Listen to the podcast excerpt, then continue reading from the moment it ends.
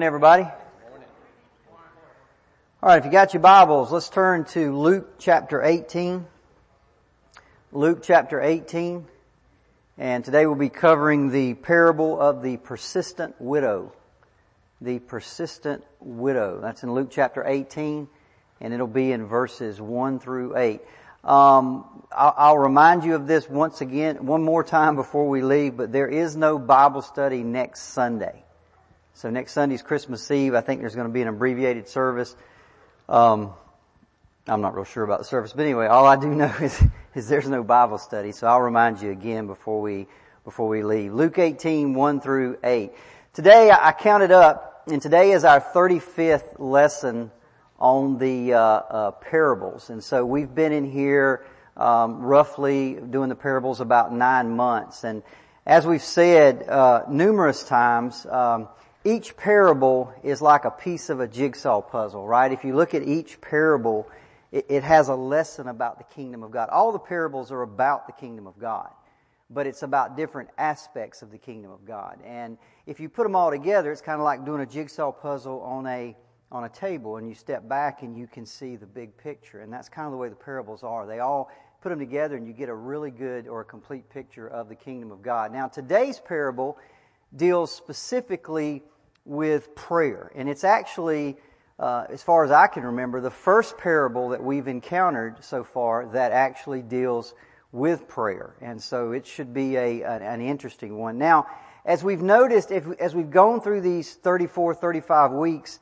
talking about parables, we've probably noticed something. Sometimes Jesus will tell a parable and he gives no application.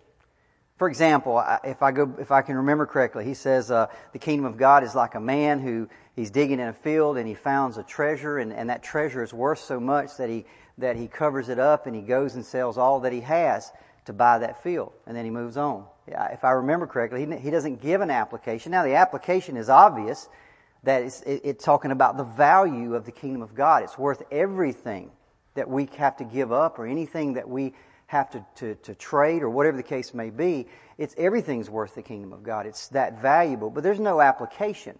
Other times he will tell a parable and then he'll give the application at the end of it. Now, this parable today is a little bit different because Luke gives us the application right at the very beginning. Look at verse 1, Luke 18, 1. It says this, and, and this is Luke writing, and he, talking about Jesus, told them a parable to the effect that they ought always to pray and not lose heart. So he tells us right off the bat, this is what this parable is about, that you ought to always pray and not lose heart. So even before we go into the parable, we've already got the key in the door. We don't have to figure anything out. We know what the parable is all about. So eh, eh, that's again right at the very beginning. So as we go into the parable, let's kind of look and see how Jesus chooses to teach us this lesson. Let's look again at verses 1 through 2. And he told them a parable to the effect that they ought always to pray and not lose heart. So he said, In a certain city there was a judge who neither feared God nor respected man. Now, I want you to notice very quickly the description of this judge. He didn't fear God and he didn't fear man. What are the two greatest commandments? Love God Love your neighbor. This guy doesn't do either one of these. So right out of the gate, this guy has already broke the first two commandments. He doesn't love God, doesn't care anything about God, doesn't worry, he doesn't care anything about the will of God, and he doesn't care anything about man. Doesn't respect his neighbor, doesn't care about the needs of his neighbor. So right off the bat, this guy's broken the first two, the, the two greatest commandments, okay? Now, so this man is about as wicked as you can, can get. Once again, no concern for the will of God, no concern for his fellow human being. This guy is motivated by one thing and one thing only, and that's what's good for him. That's, that's all he cares about. Okay? So again, this is a, a lot of times in our parables we'll see extremes. Right? This is again one of the extremes. You've got a guy who cares nothing about God, nothing about his neighbor, only about himself. Now, if this guy was just some farmer who lived out in the middle of nowhere, that would be one thing. But this guy is not a farmer. This guy has a job who he, he, he affects other people's lives on a daily basis because this guy is a judge, right? Now, here's a guy who should be rendering his judgments fairly. He, he should be rendering his judgments according to the law of God. He, he should be trying to be fair to his fellow man. He should be concerned about the needs, but he's not moved by either one of those things. So Jesus calls him an unrighteous judge. That means he's corrupt. He's, he's dishonest. Okay, I mean, this guy's as, this is as bad as it gets. I mean, let's face it, even in our society today, we expect our judges to be at a certain status, right? We expect our judges to be honest. There's nothing worse than a dishonest judge because the, the very description of their job means they should be judging fairly. So there's, to us, there's really nothing worse than a dishonest judge, and that's exactly what this guy was. Now, in that day, there were different kind of courts, but the kind of court that this guy would have been over would be something similar to our civil courts. Now, every town, every village in those days, or every city would have these courts, these civil courts. Something, a city like Jerusalem would have had multiple uh, of these courts, but every, even little cities would have these. And their job of these civil courts was to settle the issues or the disputes that people would encounter in their everyday lives. They might be land disputes or business disputes or, or, or some kind of social dispute. Whatever the case may be, that was their job to settle these things. Now, every judge in Israel would have been very familiar with the requirements of a judge. In other words, it, it was a serious responsibility not just to society, but in Israel, it was a serious responsibility to God to dispense ju- justice and uphold justice, justice in front of the people. And there were specific warnings for those who did not do that. For example, 2 Chronicles 19 verses 5 through 7, it says, He, talking about Jehoshaphat, appointed judges in all the land, in all the fortified cities of Judah, city by city. And he said to the judges, Consider what you do, for you judge not for man, but for the Lord. He is with you in giving judgment. Now then, let the fear of the Lord be upon you. Be careful what you do, for there is no injustice with the Lord our God, or partiality, or taking bribes. So when these courts are set up, Jehoshaphat warns them, look, you're working for the Lord. You're, you're judging in front of God. God doesn't show partiality. God doesn't take bribes. So be very careful how you judge. So all the, if you were a judge in Israel in that day, you knew this thing. You knew there were warnings against being a corrupt judge. Uh, Isaiah 10, 1 through 2 says this, Woe to those who enact evil statutes and to those who constantly record unjust decisions so as to deprive the needy of justice and rob the poor of my people of their rights so that widows may be their spoil and they may plunder the orphans. He, so Isaiah, man, one of the greatest prophets ever, issues a warning and says, woe to unjust judges. Woe to unrighteous judges, those who, who, who defraud widows and defraud orphans and, and, and render unjust decisions. Woe to you. because there is, again, they, they are held to a very, very high standard in the land of Israel. But let me tell you, just like today, it was the same then. Despite those warnings, despite those, those high standards that they were held to, there had always been corrupt judges throughout the land of Israel. Amos 5, 1 through 2 prophesies, the word of the Lord comes and says this to Israel, I know your transgressions are many and your sins are great. You who distress the righteous and accept bribes and turn aside the poor in the gate. So this, this you know, back from Jehoshaphat days all the way up to the days of Jesus, this had been going on, right? There had always been unjust judges. Now, in verse 3, we meet a woman, and specifically a widow, who comes to this judge's court. Verse 3 says this, And there was a widow in that city who kept coming to him and saying, Give me justice against my adversary. Now, in this case, someone has either defrauded her or is attempting to defraud her. We don't know which. They're trying to steal something. They're trying to, to take something from her. And so she keeps coming to this judge for justice. She keeps coming to this judge for protection. Okay, so she comes over and over and over again. Now there are two things from this simple verse that we can discern about this woman. First of all, she's desperate. Right? This guy is her only hope. If she's going to get any protection from this businessman or from this whoever it is that's trying to take her land or take her house or take her money or whatever the case may be, this judge is the only one who can help her. And we know she's desperate because she keeps coming over and over and over and over again. She just won't stop. Why? Because he's the only one that can help her. There's nowhere else for her to go. This is her last and only hope. Secondly, the other thing we know about this woman is she is all alone. Right? You see, in that day and time, a woman wouldn't even be allowed to come to court unless she had no man to speak for her. So she had no husband, she had no father, she had no uncle, she had no brother, she had no son. There was no man in her family that could speak for her. Because if there was, they would come and speak in that day and time. So we know she's all by herself. She has no man to stick up for her.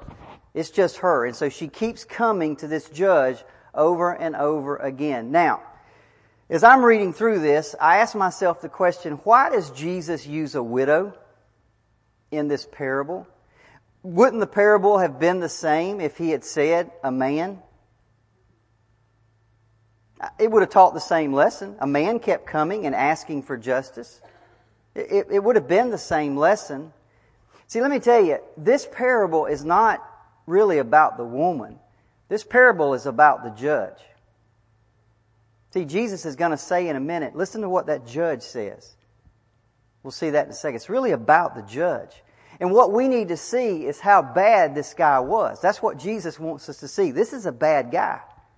So to even make him worse than a normal bad judge, this is why Jesus uses a widow. You see, if you go back to the Old Testament, it's crystal clear in scriptures that widows hold a special place in God's heart. Widows and orphans were always to, to, to be taken care of with great care. They were to be extended justice in all situations, right? For example, Exodus 22, 22 to 24, you shall not mistreat any widow or fatherless child. If you do mistreat them and they cry out to me, I will hear their cry and my wrath will burn and I will kill you with the sword and your wives shall become widows and your children fatherless. Now that's about as tough a warning as you can get. You mistreat a widow, I'll make your wife a widow. You mistreat an orphan, I'll make your children orphans. That's what God is saying. I mean, this, that you do not mistreat a widow. You give them the benefit of the doubt. Deuteronomy 24, 17. You must never accept a widow's garment as security for her debt. In other words, if a widow comes to you and she needs to borrow money, you loan her the money, but you don't accept anything for her as security. You give her the benefit of the doubt. Why? Because she's a widow. She doesn't have a man to take care of her. Isaiah 1, 16 through 17, seek justice, help the oppressed, defend the cause of the orphans, fight for the rights of the widows. You see it over and over, widows and orphans, widows and orphans, widows and orphans. Take care of them. Extend them the benefit of the uh, doubt. Uh, extend justice to them. It's obvious they have a special place in God's heart. So they were to be cared for. Their needs were to be prioritized in society. By the way, you come to the New Testament and, and, and revival's breaking out and, and somebody comes with a complaint. Hey, the widows aren't being taken care of. You remember that in the book of Acts? I mean, that, they are always to have priority. But listen, this judge is so wicked that he don't even care about widows and orphans. I mean, this is exactly why Jesus uses a widow because he wants you to see how bad this, that's what this parable is all about. It's about how bad this judge is. So he uses a widow in this to magnify the wickedness of the judge. I mean, come on, man. You should at least, even if you don't care about other people, at least you care about widows and orphans, but this guy doesn't. He could care less. So, very consistently with who he is, consistent with his disdain for God, and, and, and consistent with his lack of compassion for people, he refuses her help. Verse 8, uh, Luke 18 verse 4. It says, for a while he refused. Now, she keeps coming and coming and coming, and he says, No, get out of here. No, I, I, I don't want to hear you. Le- leave me alone. Leave me alone. Go away. You got no standing. Just refuses her over and over again. But eventually, something changes. Now, we need to notice what changes. Has he, has he found Jesus? Has he seen the light? Has, I mean, what is it that creates this sudden change of heart? Now, what we do know is this guy hasn't changed at all. In fact, look at verse 4. For a while he refused, but afterward he said to himself, Though I neither fear God nor respect man. In other words, this guy, uh, at least he was honest. He knew exactly who he was. He says, I don't care about God. I don't care about people. Don't care about any of that. I'm, I'm an atheist. I, it doesn't really matter. This, this life is all about get whatever you can and go with it. So at least he's honest. He hasn't changed at all, right? So why does he all of a sudden change his mind and decide to give the widow justice? Let's look at verse 5. Yet because this widow keeps bothering me, I will give her justice so that she will not beat me down by her continual coming. So the first thing we see is there's no noble motive here. This guy's not all of a sudden woke up one day and said, you know what, I, I, really need to start being a good judge. No, it's got nothing to do with that. He has not changed at all. In fact, he's already admitted right there that he has no regard for God. He doesn't care about people. The only thing he cares about is himself. Right? He doesn't care what pleases God, doesn't care what pleases man. The only thing he cares about is what pleases him. That's what drives him in his life. Now there's a, a very interesting, I don't know how, what your translation says there. And the ESV says, she will not beat me down. That word, Greek word there is eupopieza. It literally means to hit somebody in the eye. That's really what it means. It means to strike under the eye. That's what it means in the Greek. In other words, I, I'm going to give her justice because she's continually hitting me in the eye. She's continually striking me the eye. By the way, um, that's the same term that Paul uses in 1 Corinthians 9:27 when he says, "I beat my body, I discipline my body, I buffet." Everybody remember that?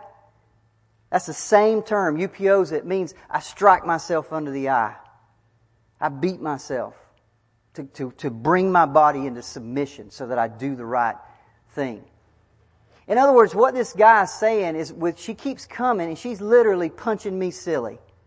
I mean, she's just beating me down. She's just hitting me. It's like, it's like he's receiving blows every day that she comes. It's another blow. Um, it's like, can you imagine? He's got a secretary out there and he says, who's next? And he, she says, it's that widow again. 30 days in a row, 60 days in a row. I don't know how long it was. All I know is after a while, it literally beat him down. I threw in Proverbs 21 9, which was Kathy's daddy's, one of his top two favorite scriptures that it's better to live on the corner of a roof than in a house shared with a contentious woman. See, she, he just, she just beat him down.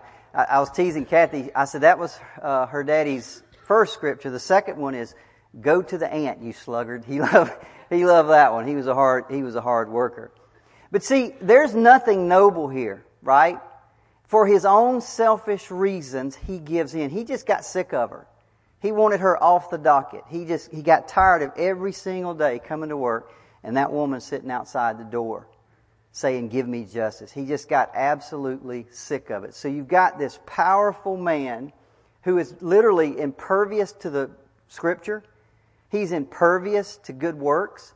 He's impervious to the needs even of widows and orphans. He could care less. And he finally gets wore down through her persistence. Now, that is the end of the parable. Now, Jesus adds this piece of commentary. And the Lord said, now listen, hear what that unrighteous judge just said.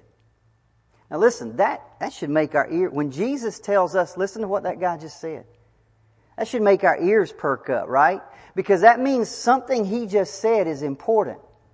There's a truth in there that something that he just said. There's a truth there that should teach us about the kingdom of God. Well, what is that truth? Now I'm going to stop right here, and we need to add some context to this. Right? So far, we, we always look at context, don't we, in this class? right? Jesus is always talking to a certain group of people. He's at a certain place in a certain time. He's got a certain subject in mind. We don't just pull things out and build theology off of them. What's the context? You remember in verse 1 it says, He told them a parable. Well, the first thing we need to know is, well, who is them? Who's he talking to? Is he talking to Pharisees? Is he talking to Samaritans? Is he, is he, is he talking to all of his disciples? Is he talking to true disciples? Who's he, who's he talking to? If you go back, if you've got your Bible open, you can flip back one chapter to, ver- to chapter 17. Verse 11, it says this. He's on, on the way to Jerusalem. He's passing along between Samaria and Galilee. Remember we talked about this in chapter 16. Jesus is on his way to Jerusalem. He's got about a few days. He'll enter in on, on, uh, on Sunday and he will go in and they'll be crying Hosanna. Right? He's on his way to making the tri- triumphal entry. He's on his way to Jerusalem to spend the last week of his life. He is very close to the crucifixion. He, that's where he's going here in Luke, uh, Luke chapter 17. So he's on his way to Jerusalem. He knows what's ahead of him. And on his way there, he's stopped and he's asked by some Pharisees when the kingdom of God is going to come. And then in verse 22, he turns and begins to talk to the disciples. Now, I want you to understand, by this time in his ministry, when Jesus says he's talking to his disciples, he's talking to the true believers. Because all the pretenders have gone. Everybody with me? Remember the word disciple just means follower. Jesus had a lot of followers at one time who just followed him. But when the teaching got tough, they turned and walked away. Everybody remember that? Jesus said, if, if unless you eat my, uh, eat, if, if, as you take the bread which is my body and you drink my blood, you shall have no part of me. And, and people said, man, this is a tough saying. Who can hear this kind of thing? And it said from that point on, many of his followers left him. And that's when he turned to the twelve and said, are you going to leave too? And that's when Peter said, Lord, where else are we going to go? You alone have the words of life. Right? So by the time you get to this point, when he's talking to his disciples, these ain't no pretenders. These are the real deal. These are the people who have left all to follow him. And so he turns in chapter 17 verse 22 and he begins to talk to his disciples and guess what he begins to talk to him, them about? He begins to talk about the second coming. Verses 24 to 37, just as it was in the days of Noah, so it will be in the Son of Man. On that day, they were eating and drinking and marrying and giving in marriage until the day, day Noah went in the ark and the flood came and killed them all. They were going along just like everything was fine, no problems. Nothing's ever going to change. What is today will be tomorrow and will be the next day until the day Noah went in the ark and they all died. And Jesus says, that's the way it'll be when I come back. Everybody will be just going about life just like there's going to be a tomorrow until the day he comes back and they're all destroyed. On that day, let the one who is on the housetop with his goods in the house not come down to take them away. And likewise, let the one who is in the field not turn back. I tell you, in that night, there will be two in the bed. One will be taken and the other left. There will be two women grinding together. One will be taken and the other left. So if you read these scriptures in verse 17, he's talking about the second coming. It's all about the second coming as he's talking to his disciples. And then you come to verse, chapter 18, verse 1, and it says, And he said to them, Let me tell you a parable. Now, as far as we know, there's been no scene change, has there? There's been no audience change. He's still talking to his disciples. And, and, and beyond anything that we can tell, there's been no change of subject. See, he spent all this time talking about the second coming. He says, let me tell you a parable. You ought always to pray and not lose heart. See, what Jesus is talking about in this parable and what he's telling us is that in the time between the first and the second coming, we are not to lose heart that Christ will return, but rather we are to pray. You see, this parable is all about praying about the second coming. It's not necessarily about, by the way, if you think Jesus teaches uh, that we should pray persistently about everything, if you want to make a note, you can read it later, go to Luke 11. If you turn back over to Luke 11, disciple says, Jesus, teach us to pray. And Jesus says, when you pray, pray like this, Our Father, which art in heaven, hallowed be thy name. And when he gets to the end of that, he tells them a story. Which of you that has a friend and you go to him at midnight requesting bread and he says, no, man, I'm in bed. My kids are in bed. I'm not getting up. Yet that friend will still get up and give you bread if you keep knocking on the door just because of your. So he teaches that in Luke 11, but that's not what this is about. This is about specifically praying for the second coming. You see, the Lord knew back then that He's about, remember, where's He going? He's heading to Jerusalem. He knows it's, it's coming to an end, this earthly ministry. I'll be dead. He knows He'll be dead in a week or so. And then He's going to rise again. He'd be here 40 days and then He's gone again. See, and He knew that when He leaves, it's going to be a long time before He comes back. And for us, in hindsight, we can look and say, you know what, it's been 2,000 years and he's still not come back. Where is he? Why is he not coming back? But what we need to understand, even though we've got 2,000 years of history to look at, pretty much everybody looks at the second return in the context of their lifetime. Does that make sense? For example, did you know that even in the days of the apostles, the church, some church people were always getting, already getting anxious that he hadn't come back? In 2 Peter chapter 3, G, uh, Peter is writing a letter to the churches. And he's right, again, Jesus probably hadn't even been gone 20 years, 30 years, not 2,000.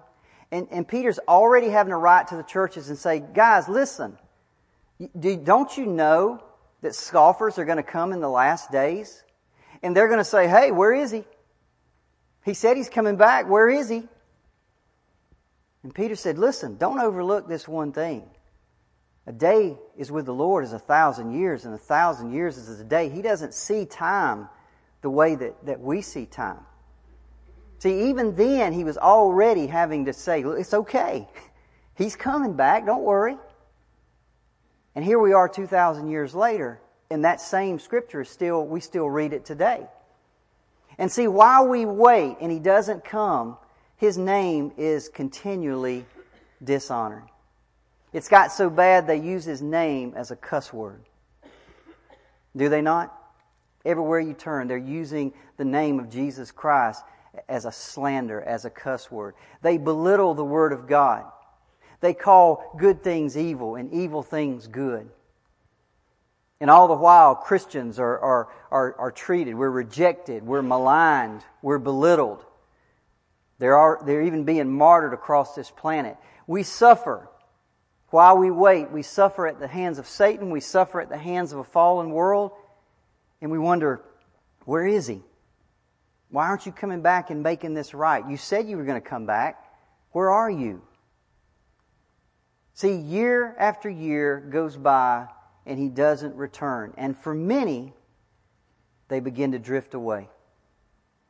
They come in and they serve him for a, mo- a few months, they serve him for a few years, but then think maybe life doesn't quite turn out the way it has and, and they heard all this stuff about the second coming, but the fact is year after year they get up and they drive that same drive to work and they go to that same job and they pay the same bills. And it's just redundant. And after a while it just begins to wear them down. And one day you look up and they're not coming to church quite as frequently, they're not coming to Bible study, they're not in their word, and then one day they're gone. See, what this parable is saying, look, while you're waiting, pray. While you're waiting, don't lose heart. Keep praying for my return. That, that word, lose heart, comes from a Greek term which I can't pronounce. It's egkakoa. It means to quit It means become so weary that you just quit. I, I can't do it anymore. It, it, also has the meaning to become a coward and run, to quit the, the battle, to quit the fight. See, Jesus is telling us, pray that you don't do that. Matthew 24, 13 tells us, He that endures to the end is the one that will be, will be saved. See, true Christians last.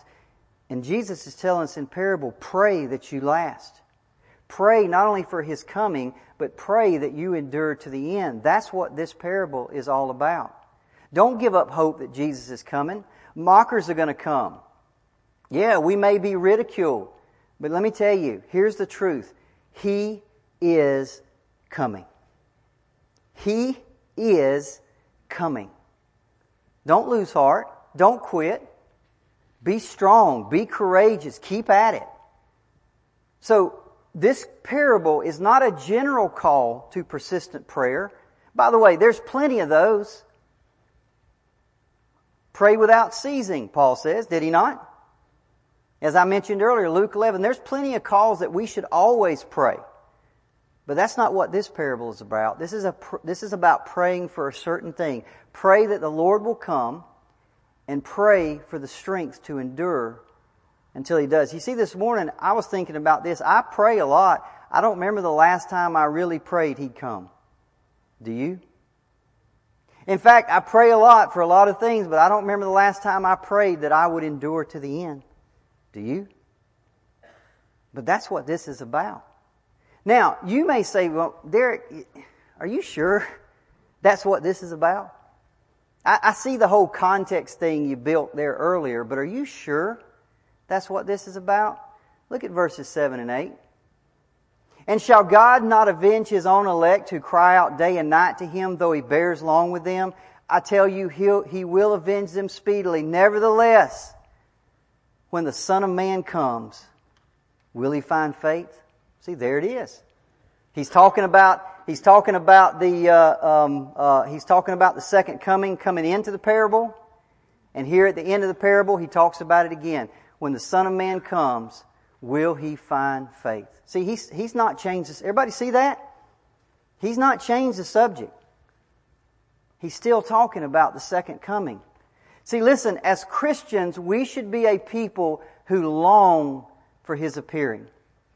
2 Timothy 4 8, uh, Paul writes to Timothy and says this, Henceforth there is laid up for me the crown of righteousness, which the Lord, the righteous judge, will award to me on that day, but not only me, but also to all who love his appearing, who, who, who look forward to it, who wait on it, who long for it.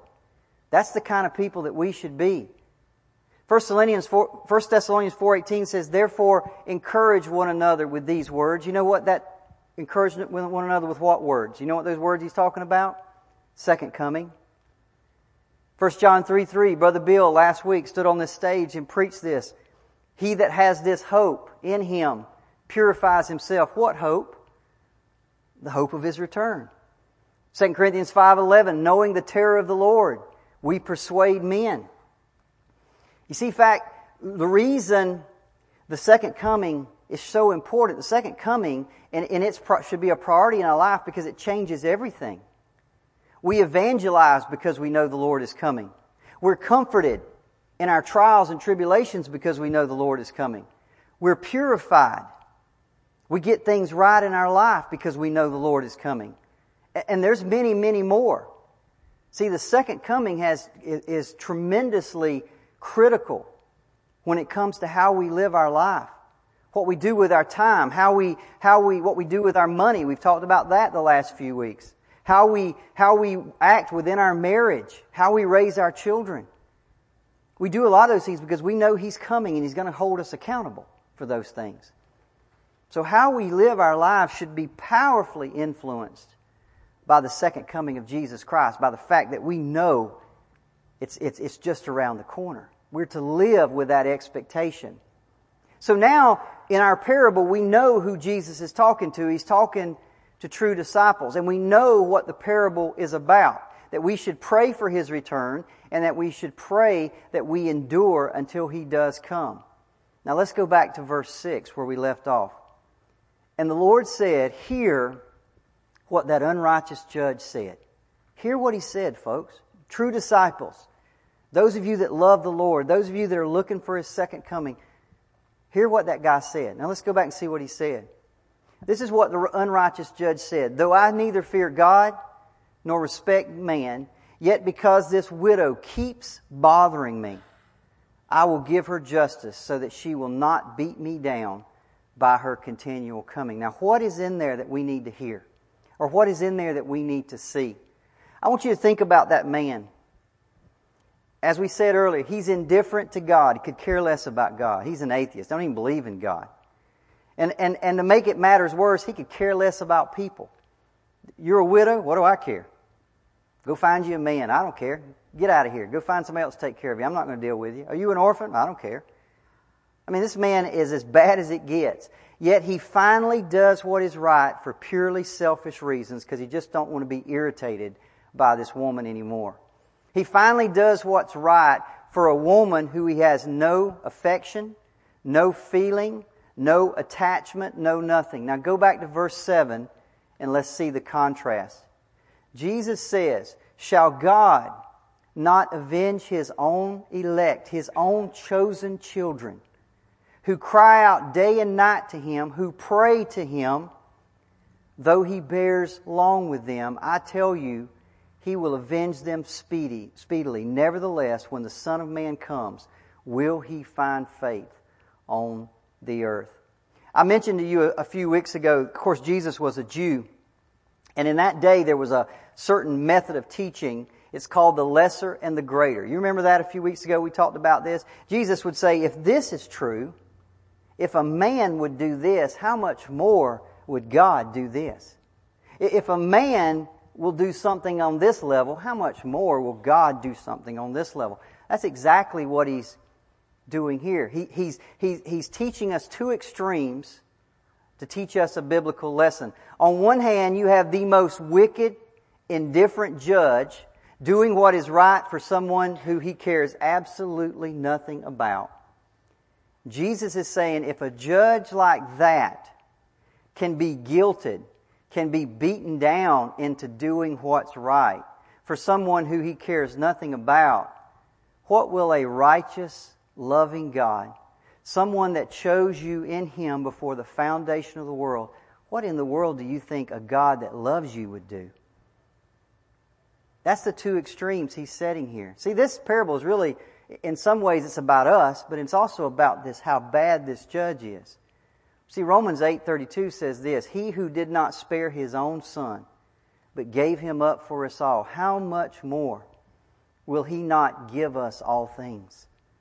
If he didn't spare his own son, how much more would he not give us all things? See, you and I are representing this parable by the widow. We are at the mercy of a judge, are we not? But you see, our judge is not like that judge in the parable. Our judge is compassionate. Our judge is tenderhearted. Our judge is forgiving. Our judge is loving. And by the way, oh yeah, he happens to be my father. It's pretty cool. We see it all the time, doesn't we? So, uh, you know, uh, we were, I was reading an article the other day and it was talking about justice and something. It was talking about how, you know, if you know somebody, things kind of get swept under the rug. Everybody ever seen something like that? It's all about who you know. Well, let me tell you, when it comes to our judgment, it's all about who I know. Do you know him? Do you know him? See, I know a, a father. I'm a part of his family. But he's not crooked. He's not hard. He's loving and tenderhearted and compassionate. So Jesus wants us to see if that wicked, unloving, unjust, hard, selfish judge will do the right thing when people keep asking him how much more will your loving Father do the right thing when you keep asking Him? Keep praying. Keep asking. How much more when He loves you? I want to, I got five minutes. I want to do two quick things. I want to answer this question if I can. Why do we keep coming? Why, is, why should we pray persistently? Why isn't once enough? Why can't I just go to my father and say, Father, listen, I want you to come back and I need you to make sure I endure to the end. I'll, I'll see you then. you know? Why do we have to keep coming back? I think there's two reasons. First, because when we pray continually, it reminds us the end of the story has already been written. See, when you come to Him, it reminds you, oh yeah, He's coming. He's coming. It doesn't, see, when we get away from the Word and we get away from prayer, that's when the world tends to beat you down. See, when you get away from praying, you get away from the Word, all of a sudden you go into that job every day and all the things and family drama and all of this, and all of a sudden you just get beat down and beat down and, but see, you stay in that Word and you stay in prayer and those things are held at arm's length. They can't come in here and affect you. Because you, that's why we keep coming back, because it reminds us of who we are. It reminds us that the end of the story, and see, this is foundational to our faith. Listen to 1 Corinthians 15, 58. Therefore, my beloved brothers, be steadfast, immovable, always abounding in the work of the Lord. Why, Paul? Why should we not be able to quit? Why should we be steadfast and immovable? Paul says, because you know that your work is not in vain. You know the end of the story. You know he's coming back. You know he's coming with rewards. You know that. See, knowing that makes us steadfast and courageous and strong and immovable because we know the end of the story and, and, persistent prayer reminds us of that over and over and over. Secondly, when we pray, it brings us face to face with the judge. We're like that woman. We keep coming to the judge. See, when we come to, the, she knew he was her only hope. And see, when we consistently pray, we come before the God, the judge of all, and it reminds us he's our only hope. Jesus said, Are you also going to leave me? What did Peter say? Where else are we going to go? You alone are our only hope. See, when we keep coming back in prayer, it not only reminds us the end of the story has already been, remit, already been written, it also reminds us of who He is. That He loves us. That He's compassionate, tender hearted, quick to pardon. See? It, and it reminds us that He's coming again. Verse 8, I want to hit this really quickly. Jesus says this, nevertheless, nevertheless, after I've told you this whole story, when the Son of Man comes, will he find faith on the earth? What does he mean by that? Let me tell you, I'm not, I don't know if it was just kind of a question to himself, but this is how I read it. Nevertheless, when the Son of Man comes, will he find faith in you? In you in you. See, it's not like this general thing. That's what he wants them to see. Are you going to be there when he comes? Are you going to endure to the end? Are you going to last? I mentioned Jesus is on his way to Jerusalem. On Sunday, he will walk into Jerusalem and people will throw palm branches in front of him and they'll cry, Hosanna! Blessed is he who comes in the name of the Lord. And three or four days later, those same people will say, Crucify him. Are we going to be like that? Are we going to be people who say, bless the Lord, bless God, I love God, and then 10 years later, I don't, I don't want anything to do with Him? I, I thought that was the answer, but there's no. Is that who you're going to be? Or are we going to people, be people who stay strong and courageous and foundational and cannot be moved? Jesus says, pray that that will be the case. Pray, not only that He will come, but pray that you stay strong all the way until the end. Next week, as I want to remind you, I said I would. No more Bible, not no more Bible study. No Bible study next Sunday morning, Christmas Eve. Uh, we are having church. I'm sure they'll they'll make some announcements here, uh, but no Bible study. So I want to wish everybody here a Merry Christmas. Let's pray, Father.